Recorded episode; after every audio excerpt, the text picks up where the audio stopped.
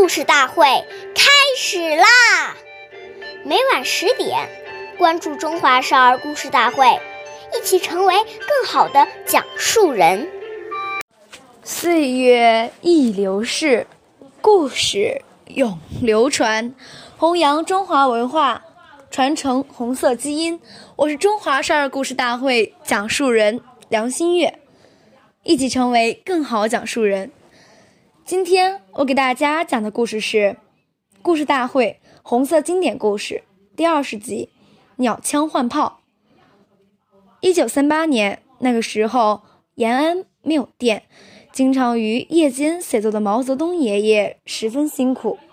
当时担任他保卫参谋的蒋泽民回忆道：“夜晚，毛泽东写文章时点两个蜡烛照明。”烛光昏暗而又跳动，很影响视力，容易使眼睛疲劳。毛泽东写累了，就揉揉酸胀的双眼，再继续写。后来，周恩来爷爷派人从重庆带来一盏带有玻璃罩的煤油灯。这种小油灯用铁皮制成，表面涂一层褐红色的防锈漆。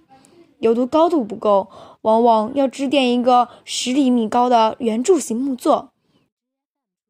毛泽东爷爷对这盏小油灯非常满意，幽默地说：“鸟枪换炮了。”为了节省油灯，每当考虑问题时，就把灯头拧小，挥笔写作时再拧大一点。